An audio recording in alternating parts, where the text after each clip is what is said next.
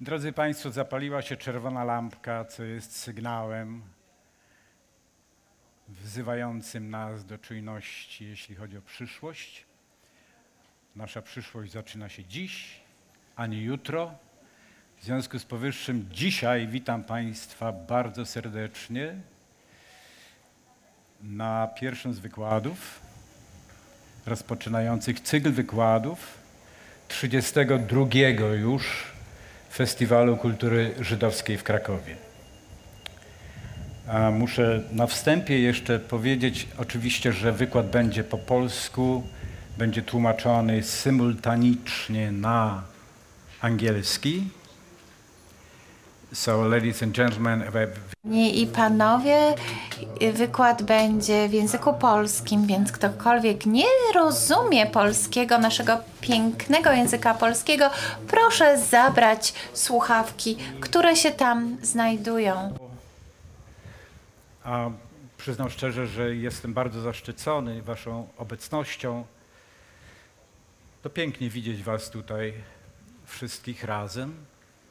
Jestem też bardzo um, onieśmielony, głównie ze względu na obecność wybitnego znawcy Tory, wybitnego znawcy Talmudu i wybitnego znawcy judaizmu, który sprawia, że właściwie powinienem odwołać ten wykład.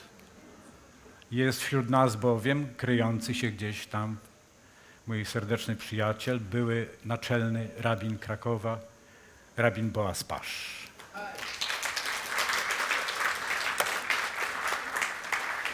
Drodzy Państwo, rozpoczynamy temat mojego wystąpienia, który nie jest wykładem, ale raczej luźnym splotem różnych myśli. Temat ten brzmi ruach, szofar, nasza świadomość.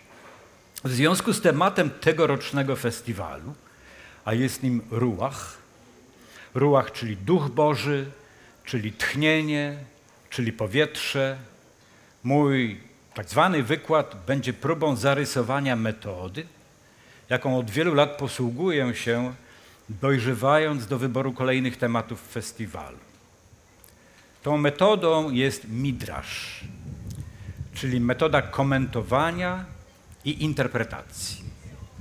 Aby ją lepiej zrozumieć, wskażę na fundamentalne źródła, z których festiwal czerpie sens swojego istnienia, czyli na Torę, Tanach oraz Talmud. Prześledzimy też wspólnie, jaki ma wpływ ta metoda na odrębność naszego festiwalu. W tym roku mija bowiem 35 lat od jego pierwszej edycji, która nie zapowiadała ani drogi, jaką już przebyliśmy, ani tym bardziej tego, co przed nami, a co rysuje się ponurymi barwami na horyzoncie najbliższych dziejów. Mam na myśli erupcję antysemityzmu, szczególnie jego nowej formy, czyli antysyjonizmu, co zawsze oznacza jedno: nienawiść do Żydów. Dodajmy odwieczną.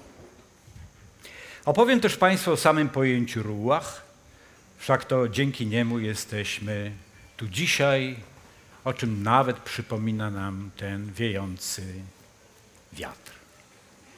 Wreszcie w ostatniej części mojego wystąpienia opowiem Państwu o tym niezwykłym, tajemniczym i mało znanym instrumencie, który zarówno nie wprost i nieprzypadkowo ilustruje czwarty żywioł, czyli ruach. Nawet więcej niż go tylko ilustruje, on go interpretuje właśnie. Kiedy mówię mało znanym, mam na myśli fakt, że szofar, bo o nim tutaj mowa, ma fascynującą historię sięgającą w zależności od przyjętych ustaleń historyków do czasów środkowego brązu, to jest 2000-1500 lat przed wspólną erą, czyli z grubsza jakieś 4000 lat wstecz. Kiedy żył Abraham i jego syn Izaak. Jak potem zobaczymy, to wówczas po raz pierwszy pojawia się pojęcie szofaru, który towarzyszy Żydom aż po dziś dzień. Natomiast co szofar ma wspólnego z ruach, z powietrzem, O tym też Państwu opowiem. Zacznijmy jednak od prostego pytania. Dlaczego po 30 latach istnienia obfitującego w wielowymiarowy, niekiedy chaotyczny żywioł elementów kultury żydowskiej zdecydowałem, aby następne cztery edycje festiwalu poświęcić czterem podstawowym elementom stworzenia, zasadom trwania, które konstytuują nasz fizyczny i duchowy wymiar i czy, a jeśli tak, to co to ma wspólnego z szeroko pojętą kulturą żydowską? Otóż swoistym pokłosiem Holokaustu jest z gruntu fałszywe przekonanie, że świat kultury żydowskiej to świat, który przeminął. Jedynie tym tłumaczę, ale nie usprawiedliwiam, fakt, że motorem wielu żydowskich festiwali jest nieustanny powrót do przeszłości. Zachwyt przeszłością artykułuje się powtarzalnością stałych elementów, wśród których dominuje muzyka ludowa, a jakże i nostalgia za czymś nieodwołalnie skończonym. Więcej w tym wyobraźni, albo może mniej wyobraźni niż wiedzy, co niejednokrotnie prowadzi do karykaturalnych nadużyć. Nasz festiwal nie jest dziełem skończonym, zresztą jakże mógłby być, wszak jest jedynie komentarzem zarówno do dynamicznie zmieniającej się rzeczywistości kultury żydowskiej, jak i do niezliczonej liczby pozostałych komentarzy, których wciąż przybywa. Te zaś niejednokrotnie są sobie sprzeczne, ale to ze sprzeczności rodzi się napięcie, które w tym przypadku nie rozdziela, lecz łączy ze sobą poszczególne wymiary rozumienia. I stąd właśnie bierze się nasza fascynacja tym, co owszem, chociaż głęboko zakorzenione w, tradycji kulturze, w tradycyjnej kulturze żydowskiej, to niejednokrotnie ma dopiero postać embrionalną. Ewoluuje w konkretnej, uchwyconej, przyznaję, przez nas chwili, będąc zaledwie zapowiedzią obrazu, nigdy zaś postacią skończoną. Cztery żywioły, cztery strony świata, cztery wymiary czasoprzestrzeni. Zresztą, jak dowodzi nauka, wymiarów jest znacznie, znacznie więcej, ale z nich wszystkich najważniejszy jest dla mnie czas. Teraźniejszość, niekoniecznie przeszłość, która wisi nad polsko-żydowskimi relacjami. Ta przeszłość wisi nad tym jak radioaktywna chmura Jestem tego świadomy, ale nie rozdmuchuję jej na wszystkie możliwe strony świata. Stan mi najbliższy to ten, który Czesław Miłosz określił jako moment wieczny. W nim i jedynie w nim na ułanek chwili zlewają się i łączą wszystkie wymiary, dając przeczucie wieczności. Trwanie tu i teraz, poza granicami wymiarów niezmiennych i nieznanych, czyli przeszłości i przyszłości. Jeśli chodzi o przyszłość, nic o niej nie wiem. W pewnym sensie przyszłość nie istnieje. Z kolei przeszłość ma potężną siłę deformującą, powiedziałbym nawet zniewalającą, jeżeli da się jej przyzwolenie panowania nad naszą wyobraźnią. Wolę, by moja wyobraźnia panowała nad przeszłością. I tak się właśnie dzieje. Na przykład doświadczam tego momentu wiecznego, ilekroć czytam Torę. O to, że mówiłem i nie śmiałbym mówić w obliczu rabina Boaza Pasza, a więc o to, że mówiłem Baruch Hashem dawno temu, podczas mojego poprzedniego wykłada w ramach 30 festiwalu, więc kiedy zajmowaliśmy się ogniem, światłem, Orohaganuz, odsyłam Państwa zainteresowanych do naszego archiwum, więc teraz zaledwie kilka słów. Deklaracja niepodległości Izraela, stanowiąca o powstaniu państwa Izraela, podpisana 14 maja 1948 roku w Tel Awiwie, zaczyna się od następujących słów. Naród żydowski powstał w ziemi Izraela. Tutaj ukształtowała się jego duchowa, religijna i państwowa tożsamość. Tutaj po raz pierwszy stworzył on państwo. Tutaj stworzył skarby kultury ogólnoludzkiej i przekazał całemu światu wieczną księgę nad księgami. tą księgą nad księgami jest Tora.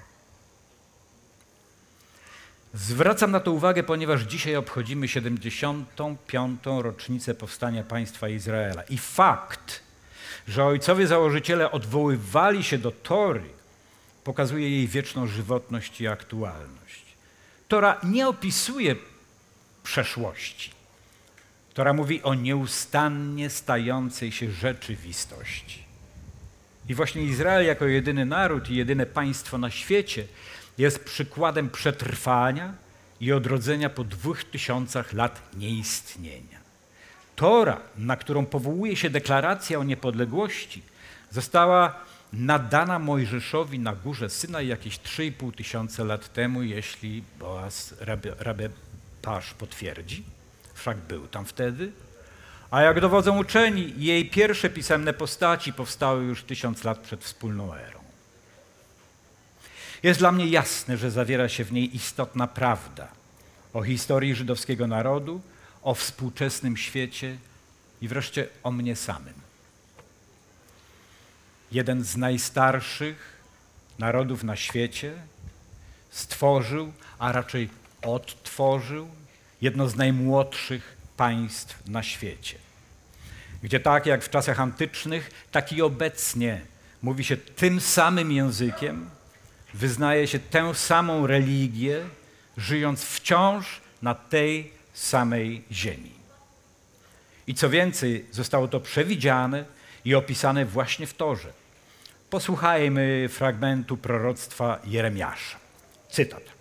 Nadchodzą dni, mówi Pan, kiedy nikt już nie powie na życie Pana, który wyprowadził Izraelitów z ziemi egipskiej, lecz na życie Pana, który wyprowadził Izraelitów z ziemi północnej i ze wszystkich ziem, dokąd ich wygnał. Sprawię, że wrócą oni do ziemi, którą dałem im, przepraszam tak, dałem im przodkom. Ach. Muszę tak.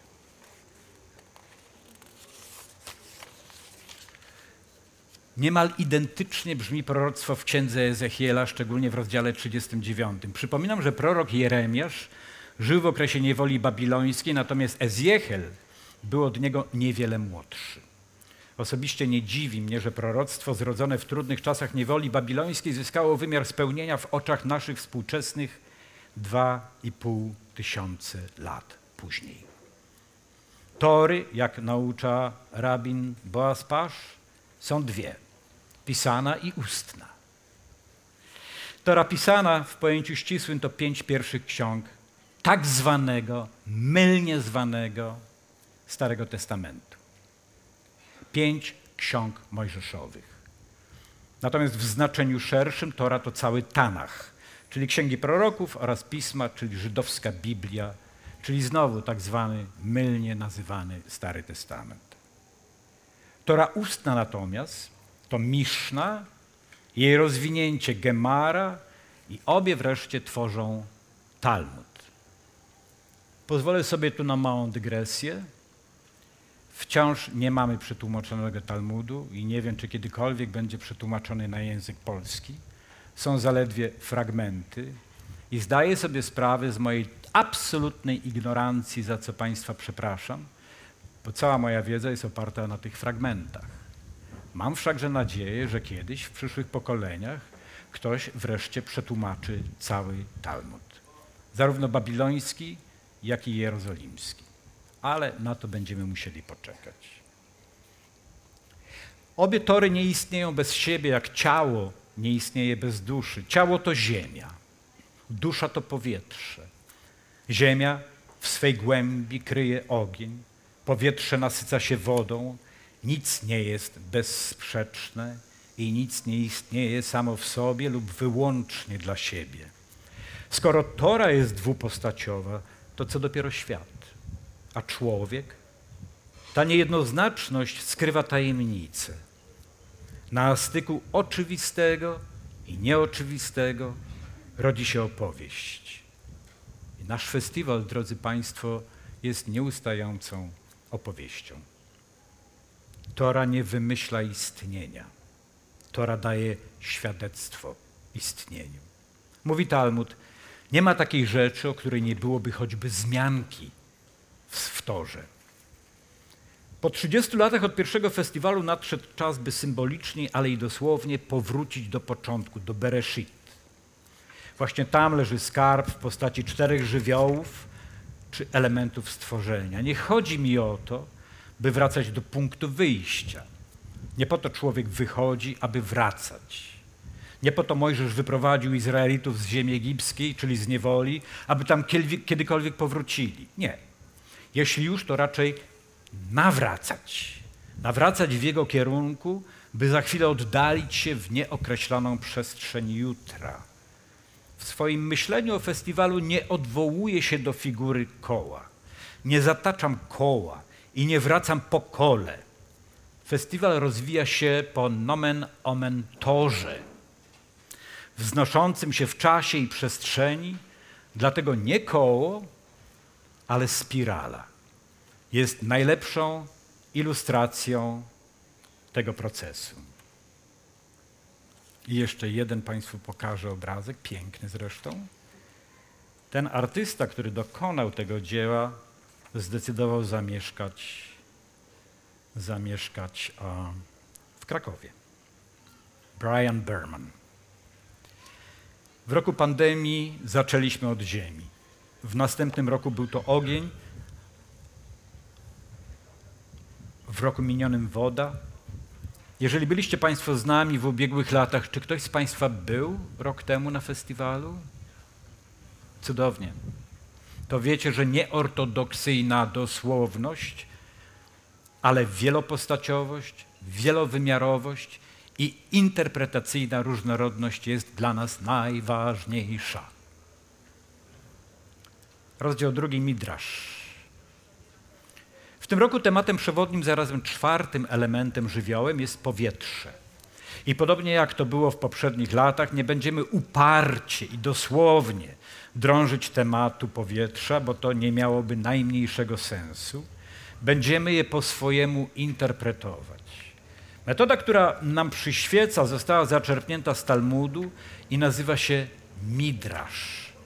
Zapamiętajcie Państwo to słowo, bo ono jest kluczowe dla zrozumienia tego, czym w ogóle jest nasz festiwal. Nasz festiwal jest midraszem. Termin midrasz pochodzi od hebrajskiego rdzenia darasz, co oznacza szukać, badać, wyjaśniać, głosić, wyciągać wnioski, interpretować. Początku tej metody należy upatrywać w działalności Sojfera, czyli tego, który przepisuje Torę, i uczonego Ezdrasza, który był biegły w torze mojżeszowej, a który po powrocie Żydów z niewoli babilońskiej przywrócił znaczenie tory w życiu podupadłego narodu i tchnął w niego moc płynącą z podporządkowania się literze prawa. W rozdziale ósmym Księgi Nehemiasza jest przepiękny opis, jak w Jerusalem Ezdrasz czyta na głos Księgę Tory. Czytał księgę od rana do południa, zwrócony w kierunku placu przed bramą wodną, przed zgromadzonymi mężczyznami, kobietami i wszystkimi zdolnymi jej rozumienia. Cały lud słuchał uważnie słów Tory. Lewici przekazywali słowa Tory ludziom stojącym na swoich miejscach, czytali Torę powoli i wyjaśniając jej sens sprawiali, że była zrozumiała.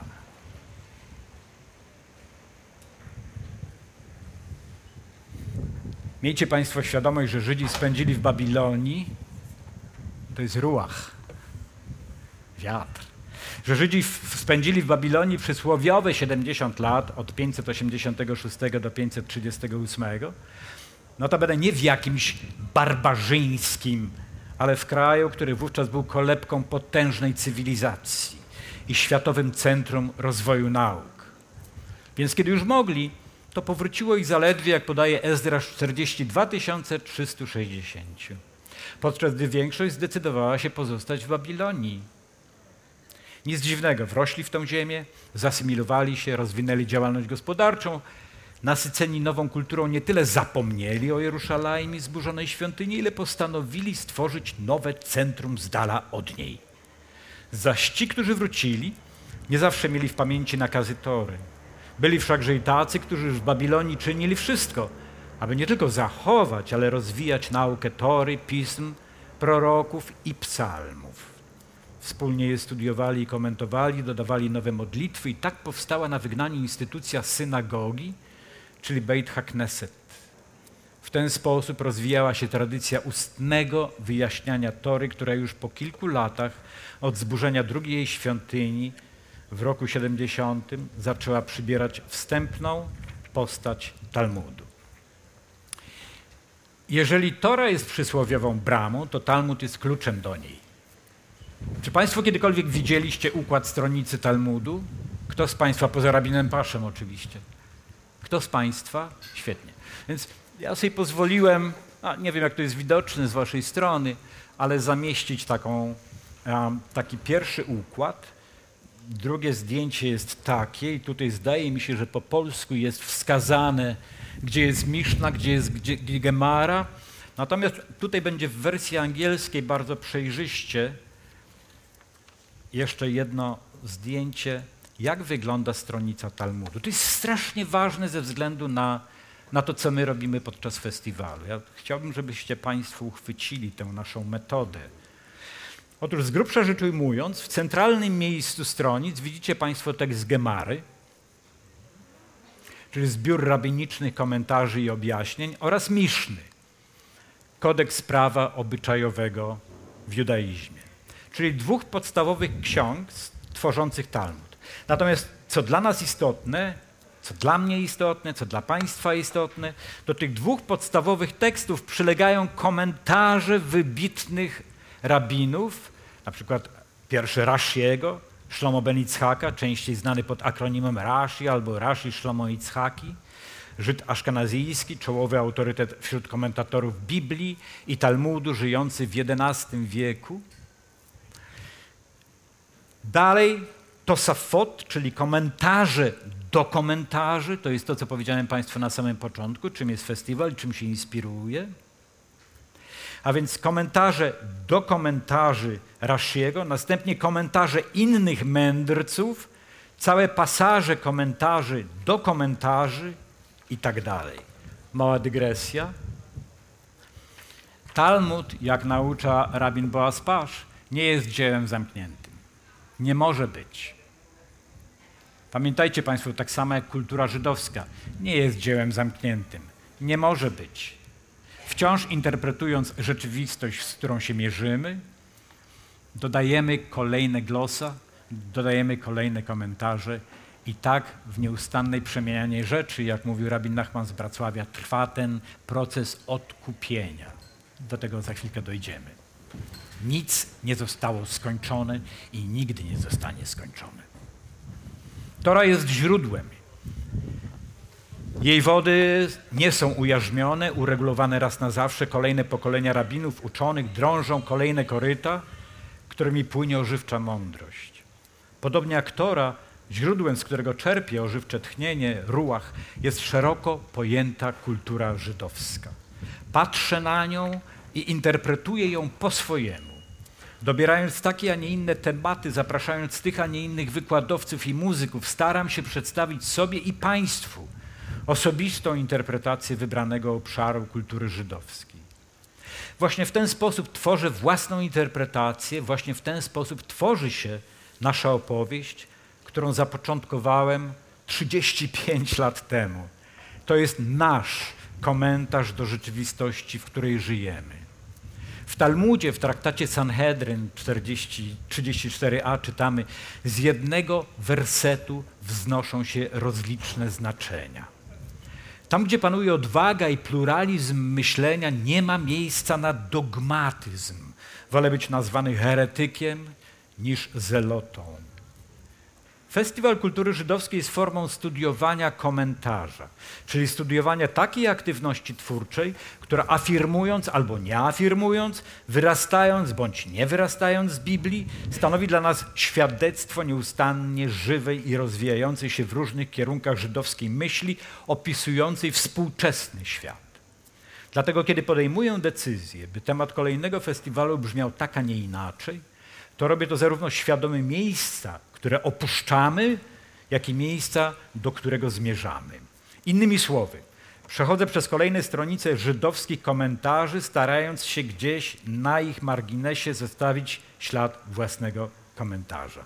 Szukam intelektualnego i duchowego zaspokojenia i przygotowując kolejny festiwal, wyobrażam sobie, że inni, czyli Państwo, mogą podążać lub chcieć podążać w tym samym kierunku.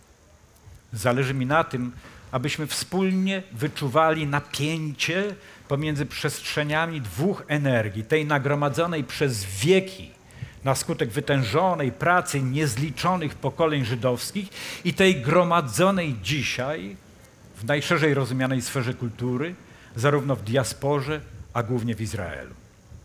Zarówno wytworzenie tego napięcia, jak i wyczucie go w sobie wymagają wysiłku i odwagi sięgania myślą poza horyzont nakreślony fałszywymi aksjomatami, że jak kultura żydowska to folklor, że jak folklor to muzyka klezmerska, do tego czulent i rodzynki z migdałami. Przeszłość jest fascynująca, lecz pozostawiona sama sobie, dryfująca przez wody czasu jak tratwa pozbawiona steru, bez czytelnej nawigacji i uwzględnienia zmiennego kontekstu, bardzo szybko staje się muzealnym eksponatem. My zaś nigdy nie byliśmy i nie będziemy muzealnikami. Pochowany w Jerusalem arcykapłan Szymon Sprawiedliwy, do którego nieustannie pielgrzymuję razem z Boazem Paszem, ale jeszcze tam nie doszedłem, mawiał, że na trzech rzeczach stoi świat. Na torze, na pracy i uwaga, na dobroczynności. Na dobroczynności. Tora jest ziemią, ogniem, wodą, powietrzem. Proszę mi wybaczyć, ale raz jeszcze chcę powtórzyć, bo to naprawdę ważne, że źródłem, z którego płynie nasza podstawowa wiedza o judaizmie i kulturze żydowskiej, a czymże innym mogłaby być, jest Tora. Nie jakieś baśni, nie jakieś opowieści. Tora. Tora. Zarówno wobec niej, jak i wobec rzeczywistości stosujemy metodę interpretacyjną zwaną midrash, Szukamy tego, co dla nas najbardziej interesujące, badamy to, co nam dostarcza żydowskie życie, wyciągamy wnioski, które są zaczynem zmian postrzegania rzeczywistości i wreszcie interpretujemy tę rzeczywistość za sprawą wiedzy i możliwości zaproszonych twórców festiwalu, jak przywoływany już przeze mnie z największą przyjemnością rabin Boaz Pasz, czy artyści, czy ktokolwiek, kogo zapraszamy, ale także i państwo bo nie jesteście po drugiej stronie sceny, przepraszam znowu za dygresję, Kasiu, ale jesteście Państwo częścią tego festiwalu. W przeciwnym razie to nie miałoby sensu. My, jako organizatorzy, nie jesteśmy twórcami. Jesteśmy organizatorami i strażnikami tej przestrzeni, w której zaproszeni przez nas wykładowcy, artyści nawiązują rozmowę z Państwem. Warunkiem takiej rozmowy jest absolutna intelektualna i artystyczna szczerość oraz obopólna otwartość na to, co nas różni. Na skrawku ziemi zwanej żydowskie miasto Kazimierz obdarzamy się wzajemnie światłem wiedzy i piękna, pochylamy się nad źródłem tego, co wspólne i oddychamy tym samym powietrzem wolności. To cała istota festiwalu kultury żydowskiej w Krakowie. Rozdział czwarty, ruach, świadomość. Ruach El, duch Boga, utworzył mnie, tchnienie Najwyższego daje mi życie. To Hiob. Jest takie rabiniczne powiedzenie, że Bóg nie marnuje atramentu. Czy mówiłem już, że w Tanachu nie ma miejsca na przypadek, że nie ma zbiegów okoliczności? Słowa dobierane są tam starannie, z nieskazitelną wiarą w ich wartość i siłę. Bodaj nigdzie nie jest to bardziej prawdziwe niż w przypadku słowa ruach. Co to jest?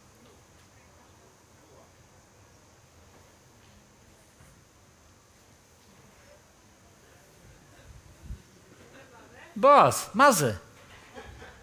It's not ruach. To nie jest ruach. It's a nuach. Ja nie znam tego słowa. Nie wiem, jak to się stało. Zamiast rejsz na początku macie Państwo cudną literę nun. Podziwiajcie ją. Matko, ja chyba to przewinę. Tak będzie lepiej. A, to jeszcze nie tu.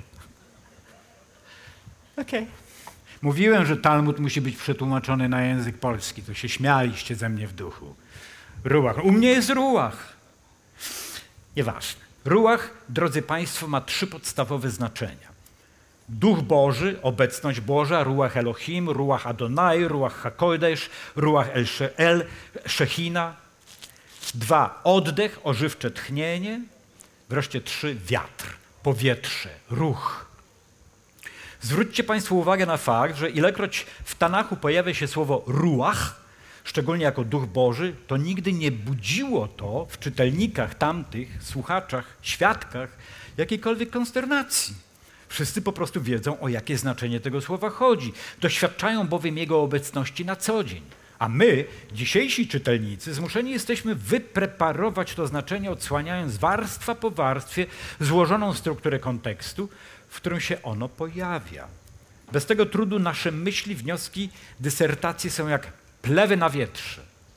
Słowo ruach pojawia się w Tanachu blisko 400 razy. Blisko 400 razy pojawia się słowo ruach, dokładnie 389. W samej księdze Ezjechiela występuje słowo ruach 52 razy. Przy założeniu, przepraszam za dygresję, że nic nie dzieje się przypadkiem w torze, to ma ogromne znaczenie. Ruach wypełnia sobą cały Tanach. Jest niewidzialnym białym ogniem, który na czarnym ogniu była pisana Tora, ożywczym tchnieniem każdej litery, duchem strzegącym jej przesłania, wiatrem rozsiewającym jej mądrość na ziemi spękanej, pozbawionej wody. Więc na prawie sam koniec pomówmy chwilę o wieloznacznym słowie ruach. Spróbujmy dociec, jaka jest jego rola. Spróbujmy dostrzec w nim znaczenia, które na pierwszy rzut oka są niewidoczne. W przeciwieństwie do żywiołu wody, choć sama w sobie bezkształtna, jednak zawsze przyjmująca formę naczynia, w którym jest zamknięta, powietrze nie posiada żadnej formy jest w równym stopniu wszechobecne i bezkresne. W sensie dosłownym i zarazem uwznioślonym przez metaforę, powietrze najpełniej ze wszystkich czterech żywiołów wyraża dar wolności. Przepraszam za dygresję. Ten dar wolności jest szczególnie dzisiaj niesłychanie ważny pod każdą szerokością geograficzną. Nie wiem skąd Państwo przybyliście, ale bardzo wiele zmieniło się od czasów pandemii i także ów dar wolności jest szalenie ważny w kraju, w którym dzisiaj gościcie, w Polsce. Niech więc ten wiatr będzie dla nas symbolem nieustającej wolności. Mówimy zaczerpnąć świeżego powietrza, wyjść na wolne powietrze. Jesteś jak powietrze. Kiedy człowiek przychodzi na świat, rozpoczyna swoje życie od pierwszego oddechu. Wita się ze światem oddechem i krzykiem. Kiedy schodzi z tego świata, żegna się z nim ostatnim urwanym oddechem. Bywa, że stłumionym jękiem, bywa też, że krzykiem. Gdy znika oddech, kończy się życie. Umieramy. Tak jak w Psalmie 104 kiedy odbierasz im ruach, oddech, giną i w proch się swój obracają. Kiedy posyłasz im ruach, Twego ducha, zostają stworzone i odnawiasz oblicze ziemi. Zarówno w jednym, jak i w drugim przypadku, czyli na określenie ludzkiego oddechu, jak i ducha Bożego, psalm używa tego samego słowa ruach. W komentarzu Rashiego jednego z najwybitniejszych, jak już mówiłem, interpretatorów Tory, czytamy, cytat, tron chwały jest zawieszony w powietrzu i unosi się nad wodami przez oddech ust świętego jedynego i na jego rozkaz, jak gołąb unoszący się nad swym gniazdem. Natomiast w księdze Hioba czytamy, któż by nie poznał w tym wszystkim, że ręka pańska to uczyniła. W jego ręku ruach, tchnienie życia i ruach, dusza każdego człowieka. O ile Tora porównywana jest często do żywiołu wody, stanowi źródło życia każdego bogobojnego Żyda, wlewa się czystym strumieniem do jego umysłu i serca, o tyle ruach jest ożywczym tchnieniem każdego słowa, ośrodkiem duszy, wewnętrzną energią życia, przestrzenią wolności, zarówno pomiędzy żywymi literami Tory, jak i pomiędzy ludźmi. Wyłącznie od nas, od naszej woli skażonej nienawiścią lub pełnej miłosierdzia, zależy, co uczynimy ze wspólnym powietrzem, którym oddychamy jednako, w ten sam sposób, niezależnie od miejsca, religii, polityki, rasy itd. Prędzej czy później każdy z nas, podobnie lub identycznie, wyzionie ducha. Czyż nie warto do tego czasu zadbać o czystość wspólnego powietrza, przyzwoitość wzajemnych relacji? Zapomnijmy raz na zawsze o nieosiągalnej miłości bliźniego. Wystarczy szacunek. Żyj, oddychaj i daj żyć, oddychać innym. Dlatego tworząc festiwal poszukujemy w żydowskim świecie wartości wspólnych, elementu łączącego spoiwa dla naszych odrębnych cech i osobowości. Najwidoczniej są takie. Skoro przed, przez 35 lat istnienia festiwalu w przestrzeni wzajemnie uznanych wartości lżej jest nam wszystkim oddychać. Ruach Elohim jako esencja duchowej energii jest wszechobecny od pierwszego aktu stworzenia świata, od drugiego wersu opisu stworzenia. Jak wówczas, tak i dzisiaj ingeruje w substancję, czyli w świat ożywiony. Jest jego duszą. Rabin Boaz Pasz, kiedy byliśmy razem w Jerusalem, nagrywaliśmy naszą rozmowę, zwrócił mi uwagę, że mówiąc o rułach, podkreślamy też ideę samego ruchu, ruchu jako takiego. Przywoływał on obraz pięknego żaglowca, który zachwyca swoim majestatycznym kształtem. Cóż z tego, skoro na, morzu panuje śmiertelna cisza, żagle zwisają jak biała flaga na polu bitwy i statek tkwi w miejscu. Istotą życia jest ruch. Esencją ruchu jest nieustanna przemiana i stwarzanie nowych stanów, w tym nowych stanów świadomości. Ja głęboko wierzę w siłę świadomości, która jest ośrodkiem stymulacji wszelkiej do życia niezbędnej energii. Po wielu latach poszukiwania sensu festiwalu zrozumiałem, że kryje się on nie w tym, co widoczne, czyli w warstwie fabularnej, ale w tym, co na pierwszy rzut oka jest niedostrzegalne, a bez czego nie zaistniałby żaden obraz. Ocean jest obrazem rzeki podziemnej, która drąży ciemne, wąskie korytarze, by mogło wytrysnąć źródło. Cmentarz jest obrazem ziemi, w której wnętrzu pękają kości i kamienie, by mogło wytrysnąć źródło ognia.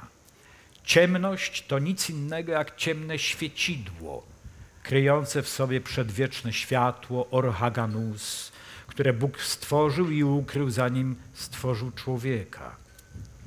Rabin Nachman z Bracławia powiada: Świat jest jak wirujący krążek. Wszystko obraca się i zmienia. Człowiek w anioła, anioł w człowieka, głowa w nogę, noga w głowę, tak obracają się i wirują wszystkie rzeczy, przechodząc jedna w drugą, góra w dół, dół w górę. Wszystko bowiem jest jednym, a w przemianie i nawrocie rzeczy zawiera się odkupienie. Misją naszego festiwalu nie jest szerzenie wiedzy. Nie jest budowanie dróg wzajemnego, budowanie dróg wzajemnego szacunku czy walka z antysemityzmem. To nie jest nasza misja. To wszystko są jedynie i aż konsekwencje misji. Zaś sama misja to nic innego jak przemiana sumienia i nawrót ku nowej świadomości. Nie mam najmniejszej wątpliwości, drodzy Państwo, że jeżeli nie usuniemy z siebie cierni i plew, to nigdy nie wyjdziemy poza koło tragicznej polsko-żydowskiej historii. I już zawsze będziemy w cieniu Auschwitz-Birkenau, w cieniu polskiego antysemityzmu, powojennych pogromów i mordów w cieniu 1968 roku. Znam historię, ale nie chcę być jej ofiarą. Nasi wolontariusze, których Państwo widzicie tutaj wszędzie, przyjechali tu z przeróżnych zakątków świata. Nie pamiętam dokładnie z ilu krajów. Oni nie chcą opowieści o żydowskiej śmierci. Dygresja, co wcale nie znaczy, że oni nie pamiętają. Pamięć jest w nich bardzo głęboko. Ale to, czego oni chcą, to chcą się uczyć o żydowskim życiu. Jeśli nas bowiem cokolwiek ma zjednoczyć, to jedynie życie. Śmierć? Śmierć prędzej czy później nas wszystkich unicestwi. Ale też nie mam pojęcia, co z tego będzie, ponieważ jesteśmy w nieustannym ruchu przemian na drodze, która jedynie wyznacza kierunek, a nie cel. Celu nie ma i być nie może. To jest zawsze droga ku górze, gdzie zamiast granicy, muru, zamurowanych bram jest otwarta, wciągająca przestrzeń. Niejednokrotnie idziemy pod wiatr, a bywa, że sami jesteśmy wiatrem. Przynosimy plon naszych przemyśleń raz do roku tu, na Kazimierzu świętujemy wspólny czas. To wszystko. Od 35 lat czerpię z żydowskiego świata to, co mi najbliższe. Nasz festiwal przeniknięty jest na wskroś żydowskim duchem, duchem niepokornym, poszukującym, wolnym od dogmatów. Oddycham Jego oddechem, myślę Jego myślami, staję się nim nieustannie. Rabin Nachman z Bracława mówił, że wszystkie myśli człowieka są mówiącym ruchem, nawet jeśli człowiek o tym nie wie. Zależy mi więc na tym, abyśmy mówili ku sobie w sposób, w jaki się do siebie zbliżamy. Zależy mi na pogłębianiu i artykułowaniu naszej kulturowej różnorodności do granic, poza którymi nie ma to już żadnego znaczenia, bo w jakiś tajemniczy sposób staje się ona jednością.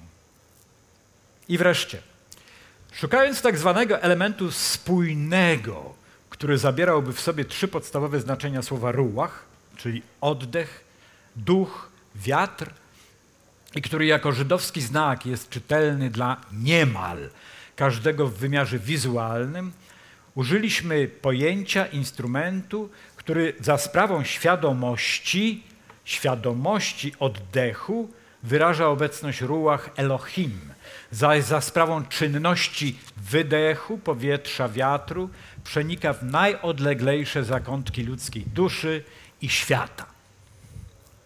Tym słowem, obrazem, symbolem, instrumentem jest, drodzy Państwo, szofar. Czy ktoś z Państwa widział wcześniej szofar? Jest parę osób, które widziało. Doskonale. Więc przypatrzmy się proszę.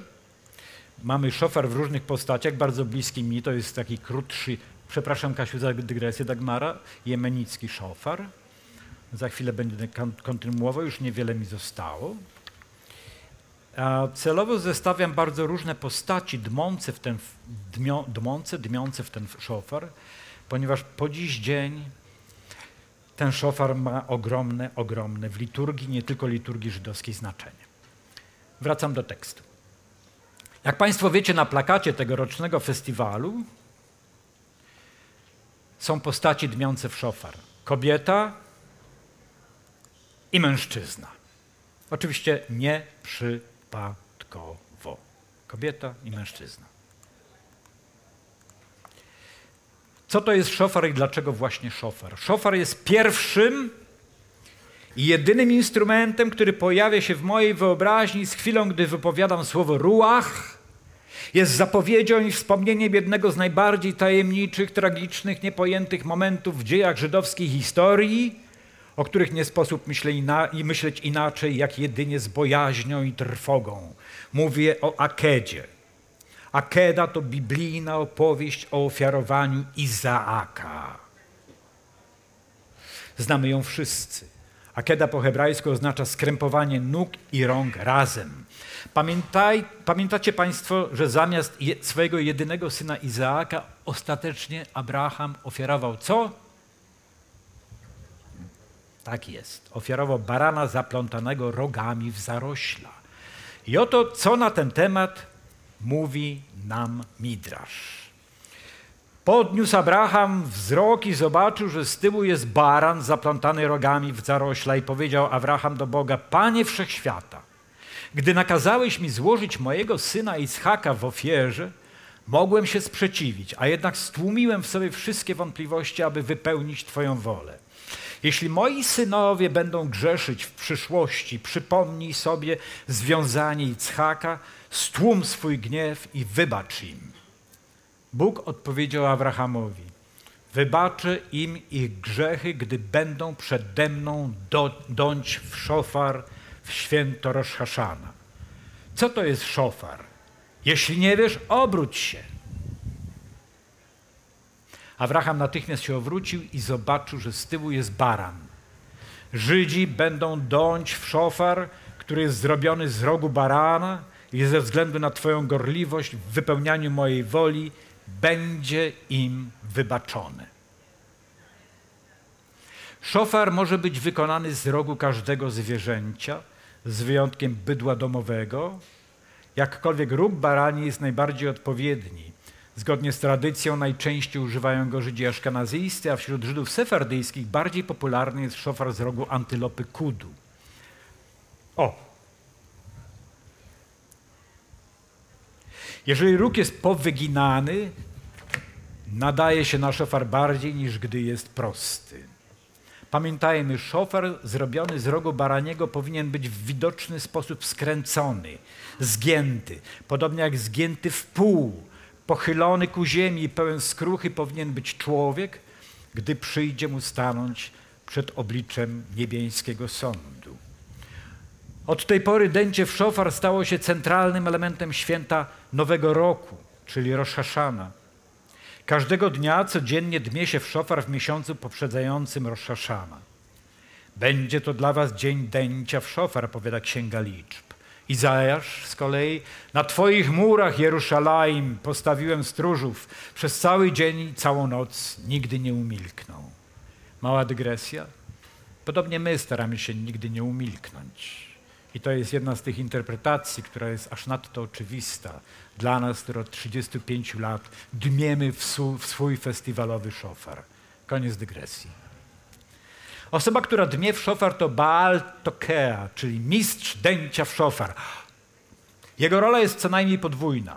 Poza samym aktem dęcia sprawia on, że każda z osób znajdujących się w zasięgu dźwięku szofaru dokonuje aktu mycwy, ponieważ każdy, szczególnie w okresie czasu Nowego Roku, każdy jest zobowiązany wysłuchać dźwięku szofaru. Nie bez powodu, zanim Baal Tokea zacznie dąć w szofar, po siedmiokroć odczytuje się psalm 47. Dlaczego istnieje zwyczaj dęcia w szofar w Nowy Rok i jakie ma znaczenie? Dęcie w szofar w Rosh Hashana jest nakazane w Torze. W siódmym miesiącu Tishri Pierwszego dnia miesiąca będzie święte zwołanie dla was. Cały czas cytuję Torę dla państwa.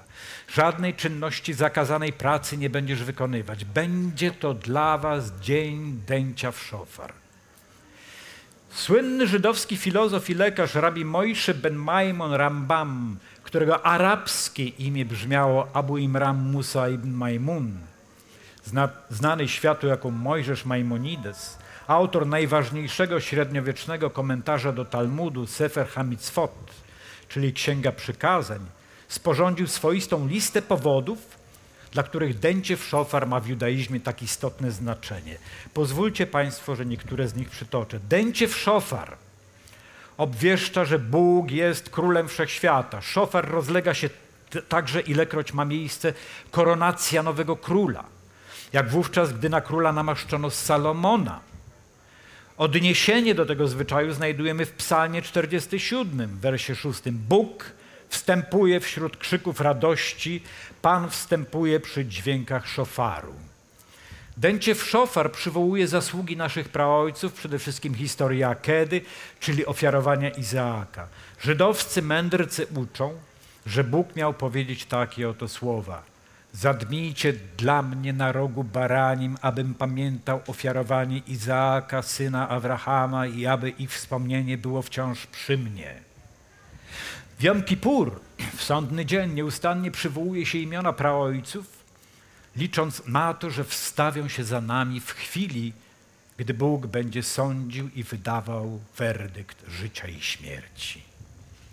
Dęcie w szofar przypomina moment wieczny nadania tory na górze Synaj. Głos szofaru rozchodził się i nasilał coraz bardziej. Przywołuje również tę absolutnie wyjątkową w dziejach ludzkości chwilę, kiedy Bóg mówi wprost do ludzi. Wy będziecie dla mnie królestwem kapłanów i narodem świętych. Oni zaś, Izraelici, słysząc, co mówi Bóg, odpowiadają: Spełnimy wszystkie słowa Pana.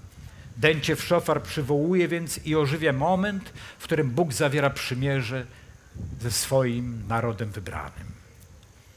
Szofar jest swego rodzaju znakiem rozpoznawczym tradycji we współczesnym świecie, łącznikiem pomiędzy fundamentem judaizmu, czyli Torą, a bieżącym czasem pełnym aktów sprzecznych z duchem Tory. Szofar jest jedynym biblijnym instrumentem zachowanym i używanym po dziś dzień, szczególnie podczas uroczystości religijnych, choć nie służy wyłącznie celom liturgicznym. Przykładowo jego dźwięk przestrzegał przed zbliżającym się niebezpieczeństwem, zapowiadał początek, jak i koniec wojny, a dzisiaj można go czasami usłyszeć podczas muzycznych koncertów, kiedy pełni rolę swoistego cytatu biblijnych czasów. Szofar, jak powiedziałem, rozbrzmiewa przez cały miesiąc Elul poprzedzający rozpoczęcie w miesiącu Tiszry żydowskiego Nowego Roku. Jego dźwięk pobudza stan skruchy i skłonność do przebaczania, miłosierdzia, nakłania do duchowego przebudzenia i nakazuje uczciwe przygotowanie się do sądu dnia Jom Kippuru. Szofar i jego dźwięk wyraża nakaz spełnienia dobrych uczynków, których znaczenie przewyższa znaczenie słów. Szofar rozlega i rozlegał się i rozlega, ilekroć nadchodzi czas szabatu. Szofar jest instrumentem, poprzez który Bóg objawia się człowiekowi, niejako odsłania swoje ukryte oblicze. Szofar nawołuje do bliskości z Bogiem, ale najpierw do bliskości ze samym sobą. Jest kluczem otwierającym nasze serca. Szofar jest głosem naszego wnętrza, świadomości i sumienia. Łączy w nas te wszystkie elementy, które w ciągu codziennego życia ulegają bądź uległy rozsypce. Uwalnia nasze serce od lęku, grozy, niepewności życia.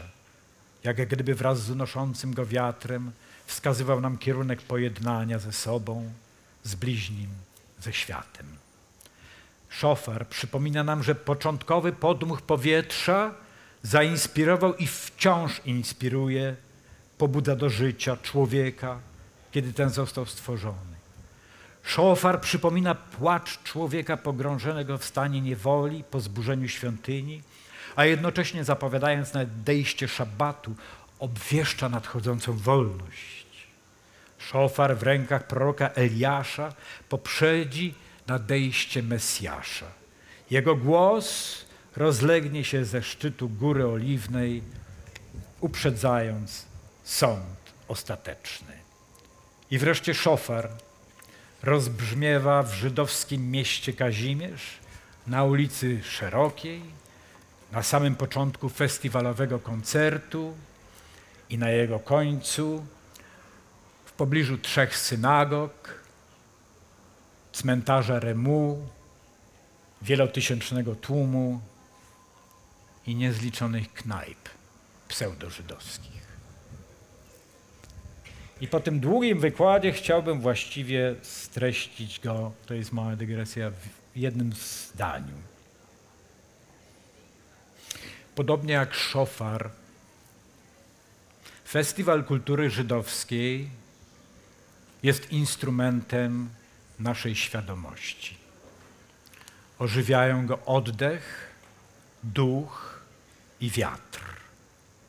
od świadomości siebie, od siły i głębi oddechu, umiejętności duchowego zestrojenia, niczym niezmąconych intencji, zależy moc i nieskazitelność dźwięków, które posyłamy w świat.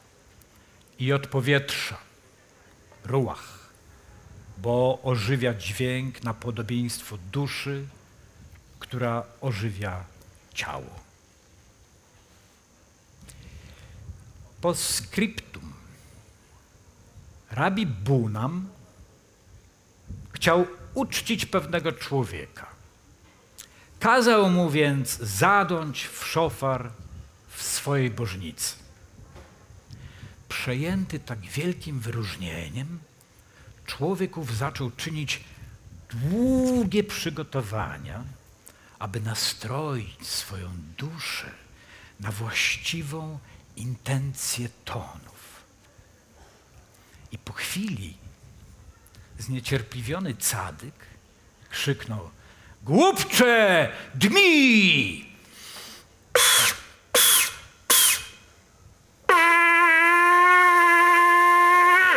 Dziękuję Państwu.